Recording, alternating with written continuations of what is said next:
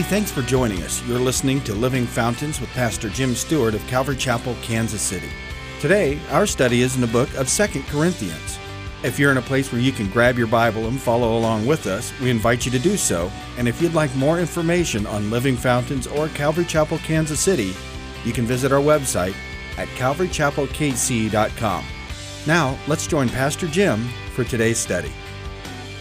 Why don't you turn with me to Second Corinthians this morning? Second Corinthians, as we had just gotten started in our last study, as Paul is a little bit uncomfortable writing to the Corinthian church the first time. You remember, he's a little bit unsure about their response. And as he has written this, this first letter that we had gone through, not knowing exactly how they had taken some of the things that he had told them and he felt were necessary to tell him, uh, he's a little bit unsure of things. He's a little bit unsure of the relationship. Mind you, he'd spent like a year and a half there in Corinth, the first visit through. So, that first time through, spending a year and a half, he had uh, definitely taught them and um, ministered to them, and uh, they were certainly familiar. They lacked no spiritual gift. That, as a matter of fact, Paul commended them for their spiritual gifts and the operation of the gifts, but he also challenged them to be wise about the use of the gifts and how that they were to be handled and and then also challenged them in many other areas as we had gone through and learned about we'll find out a little more clearly as we get into uh, the next chapter uh, not, not today but uh, soon we'll find out that you know, Paul is really glad and very thankful that they had gotten the first letter, that they received the first letter. Titus has finally come back to greet him and to meet up with uh, Paul again. And so he's really thankful. So now he's really pouring out his heart to them. Uh, no doubt, still feels challenged about the apostleship. Uh, there, there's those who are challenging him as far as in the group, not necessarily uh, the tight group of, of Corinth, but people within the group in Corinth are kind of challenging, saying, well, you know, Paul's a great guy and everything, but, you know, he said he would come and he didn't come, and all kinds of things they were saying, kind of undermining, you know, Paul's apostleship, his authority as a, a, a pastor, as a leader. So he clearly start, started off with Paul, an apostle of Jesus Christ by the will of God. So he's very clear that his apostleship, his calling, his anointing, his leadership was all done because of God's work in his life. It was the will of God. He's obviously writing to the church there in Corinth and all of those who are in Achaia in that area, that region. We talked about the grace and peace, the significance of, of knowing we need peace. We need peace and we need to know God's grace before we experience His peace. And that's so, so important. And I know it's redundant. And I, I do know that, that for us as believers. And sometimes we know it up here about grace and, and we want to be gracious and we know about that, but man, receive it. It's so important to receive God's grace for you. Unmerited love and favor. And it has a way of quieting your heart, bringing peace into your life. Apart from that, apart from knowing God's grace, you don't really experience God's peace. And so significant to the believer. You know, Paul talked about grace so much. He talked about he's a, the apostle of grace. You know, you look at John and you think you'd think John because John talks so much about God's love and all these things. He kind of is more descript about what grace is, really, in a certain way, in, in just his relationship with the Lord. John talked so much about love and how God's love and his goodness and all, but that he doesn't really mention, I think it's just a handful of times in all of his writings, the grace of God. Yet Paul repetitively uses the word grace, unmerited love and favor. This is the beauty of the balance that we get when we have so many different authors, the Holy Spirit moving. And you realize for us, for you and I as believers, God is working through your life, through my life and He's wanting to write, really, not only on the tablets of our hearts, but your life is a story being read by others around us. And as people are watching in on your life, as that God's kind of writing out and you're living out your life before others, it is descriptive of what relationship you have, how important that we know God's grace. Sometimes we can talk about that with other people, but to know that inside our hearts, that God has been, it's not legalism. It's not a legalistic relationship that we have with God, a set of rules of do's and don'ts, and or the code that you develop in your own mind. Because when you go through Romans, you find that Paul uses different words to describe the law. One, he uses the word for uh, like the Mosaic law, and the implication is specifically the, the commandments given to Moses. But then other times he talks about the code that we can establish in our own minds of do's and don'ts. But your relationship with God, if it was hinged upon that, one day's good, the next day's real bad. Bad, bad, bad, bad, bad, bad, bad. If you're someone like me, you have a string of really, really horrible things that are going on for you in your walk with God, and then all of a sudden it's good again. If it's hinged on you, thank God you see truly it's not hinged upon you. It's hinged upon his faithfulness and his grace and his mercy that is showered upon you each and every day. The key is is do you receive it each and every day? In the newness of life, not legalism, but grace. And I'm not talking about cheap grace or sloppy agape stuff. I'm talking about honestly, really being open and just saying, man, I am thankful that God has been gracious to me. I know who I am apart from God, and I know who God is in my life, and He's been very good to me, and I'm grateful to Him. I, I, I know His grace. It's important, I think, sometimes I heard it once said, it's the idea. It's not, well, if you need to, I guess it's fine. But in your back pocket, again, it's just a concept, but that you note a fresh experience of God's grace in your life where something could have gone a different way, but God was very gracious, intervened. And remember that. Keep that tucked away because so often things occur in our lives. And when we're interacting with other people, you see, if you're functioning and know God's grace, you're going to experience that and dispense that to others. You're going to be very gracious with other people. When we become legalistic, unfortunately leads to kind of a pharisaical. I guess you'd have to look that up to be sure if that's a word or not. But you know me. Uh, I'm getting the I'm getting the nod like that's probably a word. Um, but the idea of being kind of you can fall into fall prey to being kind of like the Pharisees and the scribes. Who, who were real detailed and they were quick to point out all the faults in everyone else, but they were missing the most important things. As a matter of fact, remember, Jesus, the epitome of God's grace and mercy, standing in front of them, they didn't recognize it. Physically standing right in front of them, the Son of God, and they didn't recognize him. God help us. God help the church, universal, you know, that we would really, that proclaim or say that they are believers as Christian. Help, God help the Christian church, that we would really know God's grace and His mercy and His goodness. I think Paul aptly and importantly states it regularly. He goes on and he starts talking in verses 3 through 7 about the sufferings that occur in the believer's life. And we, we kind of went through that. Um, I don't know if it was necessarily detailed, but we went through it fairly thoroughly in our last study that there is suffering that happens in the believer's life. It was interesting on Wednesday evening, we talked about David and Saul, and we talked about the suffering that David went, went through at the hand of Saul.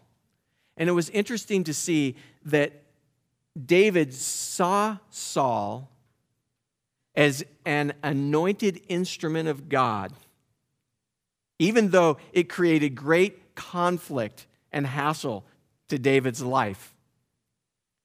He received this from the Lord, knowing that, hey, God's building character, developing him, David, and preparing him ultimately to be king.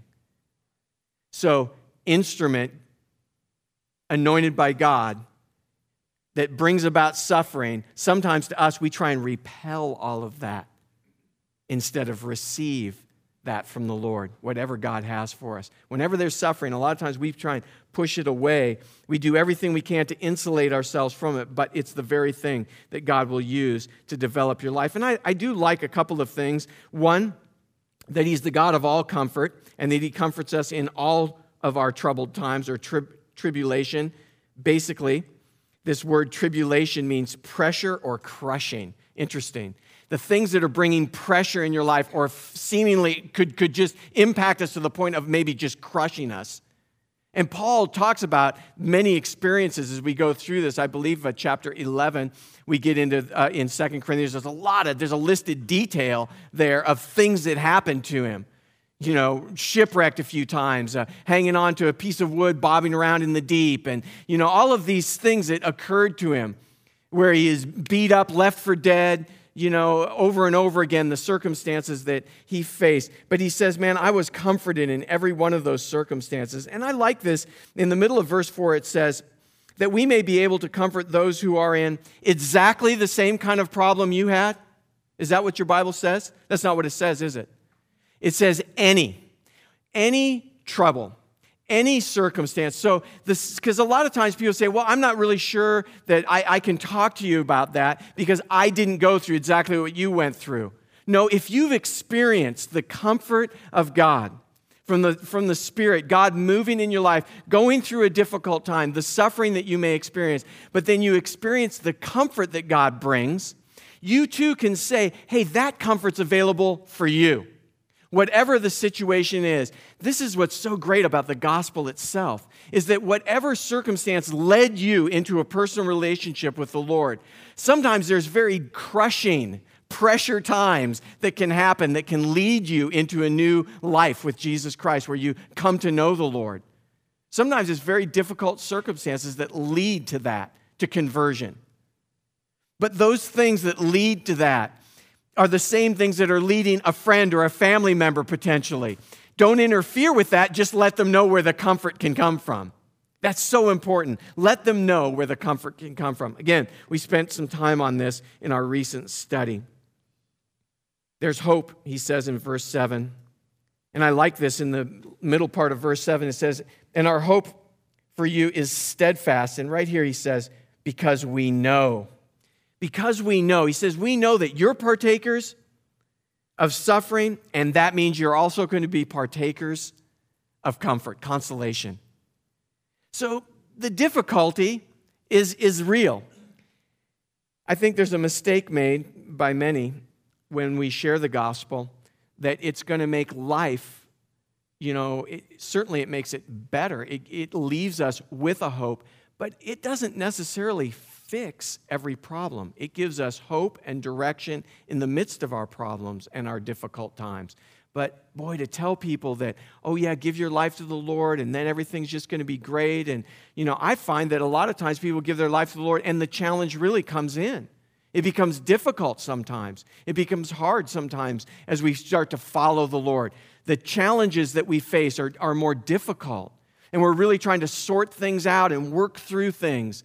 It's not as easy as it may be, have been reported. And someone who reports that it's going to be super easy, it's kind of deceptive because we've misled someone. It's better to be honest with people. Hey, now you've got hope and you've got help in the midst of your trial, in the midst of your difficulty. It's not that you won't have difficulty, it's that you've got hope and help in the midst of it. That's what's really important. That's what we've all found as Christians. And that's what we what Paul really is reporting here. Let's move on now. Verse 8 For we do not want you to be ignorant. I always love to note all those that Paul writes. We don't want you to be ignorant. Don't be unaware of this because, man, when he says that, that means he doesn't want you to be unaware of something. And I believe God's Spirit has chosen to leave that kind of thing in there for a very important reason so that we're not ignorant. We're not unaware. We're not uninformed about what God would have us to know in a situation. We don't want you to be ignorant, brethren, of our trouble which came to us in Asia. That we were burdened beyond measure, above strength, so that we despaired even of life. Now, there are a few things. Paul in Asia faced a couple of different problems, several uh, potential uh, dismemberment by lions. That was one of the things that uh, affected him potentially. I believe there's several things that it could, it could be, but I likely think, I, I, just, I personally likely think that Acts 19 verse 21 through 41. Those 20 verses in there or so really give you the idea of what probably was going on. And that was the, the situation that happened there with the coppersmith. There, where the whole city went out into a riot, and there became the huge conflict, a huge conflict, an enormous conflict between the goddess Diana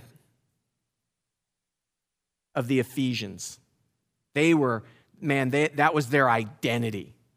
They were the, that was, that was on their hulls of their ships on the front of them. Man, they had the, the, the, the goddess Diana. They, they had little necklaces made with the goddess Diana. They had things like this, just that, that they little trinkets and stuff that they made, and they made a lot of, this coppersmith made a lot of money off of selling these little things.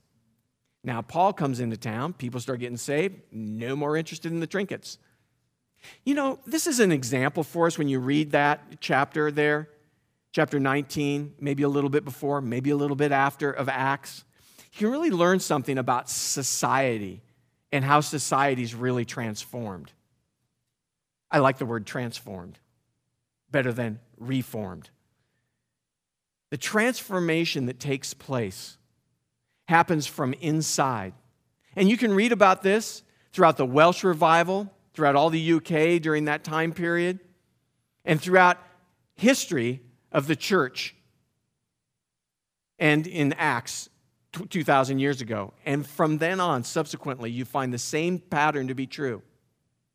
If you and I want to see our world, our society, our place changed, if we really want to see change happen, one, it's got to happen inside of us first. First off, absolutely. We have to know the transforming power, the changing power of God in our lives. Paul brought that information with them. I once was and now am. That's the way Paul presented the gospel. I once was, but now am. A, a, complete different person than what he once was. A change of life, a change of heart, repentance turning not only away from repentance is a, an interesting word we just use yeah you got to repent of that so you just turn away from it and just don't do that anymore yes and no it's it is that simple but it's a little bit more there's just a one more piece to that turn away from and go toward so not only are you turning away from something but you're moving toward another direction so I've turned away from that and I'm going this way now. I, I, it's a complete change of life, a change of, of thought, a change of actions. My, my heart, my life is impacted. We want to see our world change around us. Do you realize they didn't go picket pubs in the Welsh revival? It was published regularly in the newspaper salvation, salvation, salvation, salvation. Great revival broke loose during the Welsh revival. Radical, radical things took place. But they never went and picketed a pub. They didn't drag the hookers up front and say, oh, she's a hooker. You know, what are we going to do with her? You know, they didn't do anything like that.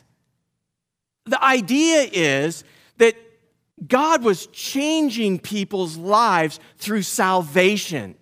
The newness of life, literally being what we read about in the New Testament as being born again. I know a lot of times our society grows weary of Christians using the term born again, but it's a biblical term. It's a term that Jesus used. I'm not going to be ashamed of it. Not if Jesus used the term. I'm okay with it. Because that's truly what happened a spiritual rebirth, born again to the newness of life a changed life, a repentant life where they turned away from something, sin, life of sin, and moved toward God. Do you know what happened during the Welsh revival? People just stopped going to the pubs. And the pubs just eventually locked up their doors because there was no business. I, am all for you know, awareness of what's happening around us. I'm all for being clear about, you know, hey, that's this is this is not biblical or this is unhealthy. But man, I still believe it's a matter of the heart. And this is what Paul is so clearly talking about every time he gets to these things. You want to see something radically change. This was the big issue that happened in Acts 19. Was the whole issue that took place was because the coppersmith was all upset because he wasn't making as much of this, much money. And man, it hurt him. And he was upset about it. And he got the whole city all riled up. They restrained Paul from going into the open theater, the, the, well, like a, a small Colosseum environment. They restrained him from going into that. He, he wasn't scared of any of it man, he was ready to go down and throw down with them about it. He wanted to get right in the mix of it. You see, what I find that's interesting is our world today has pushed us into a corner as Christians, kind of getting us to this spot where, hey, you know, just, just, just don't, it's okay for you. Just don't talk too much about other people. You know, people get offended. You know why? Because the gospel is offensive. To those who are perishing, it is offensive. It cuts at the flesh and the things that appeal to the flesh. It is an offensive thing, but it's also the hope. It's also where we find life. It's the good news. Double edged sword. The trouble that came to them. I love the way he describes the trouble that happened to them. So we kind of get this idea he talks about suffering and then he kind of clarifies a few things in his suffering in a specific situation there that we were burdened beyond measure. That word burden there is like out of joint. It just completely threw them off. And above strength, that this was past their ability to deal with themselves. So it was outside of their capacity to, to handle it. They were burdened completely out of joint by the situation, out of sorts, however you want to see it. They were just beyond measure and above strength, past their ability, so that we despaired even of life. This is basically this above strength, past uh, anything that they had ever experienced or had ability to deal with.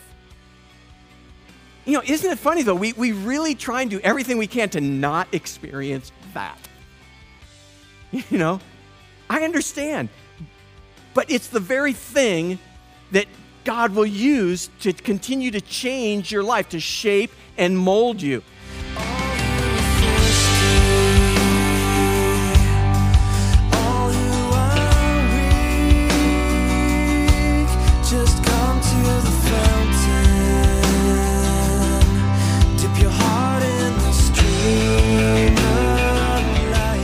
Hi, this is Pastor Jim. Thanks for listening today. And I know that some of you may have a tug on your heart that the Lord's just kind of speaking to you personally and that you'd like to give your life to Jesus or maybe like to give your life back to Jesus. Well, this is your opportunity. This is your time. Jesus said, Behold, I stand at the door and knock. If anyone hears my voice and opens the door, I will come into him and dine with him and he with me. Jesus desires to have fellowship, personal relationship with us. And so he stands at the door of our hearts and knocks. He loves us. He doesn't force entrance into our lives, but he wants you to open the door and invite him in.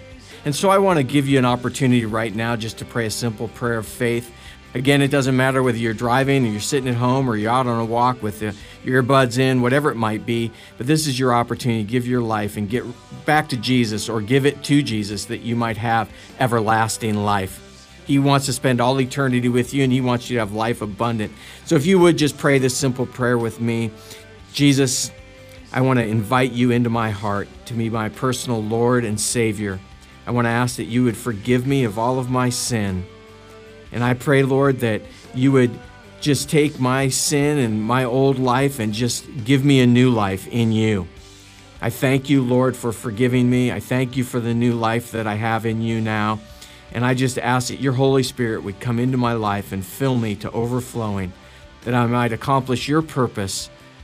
Lord, that your will would be done now in and through my life. I give my life to you. I thank you for the new life I have. And I ask all this in Jesus' name. Amen. If you prayed and received the Lord into your heart today, we'd love to hear from you. You can contact us or another Bible teaching church in your area so you may be encouraged in your new journey. If you'd like more information about Living Fountains or Calvary Chapel, Kansas City, simply visit our website at calvarychapelkc.com. If you're in the Kansas City area and you'd like to join us for worship, we meet in Overland Park on Sunday mornings. The service times and directions can be found at calvarychapelkc.com.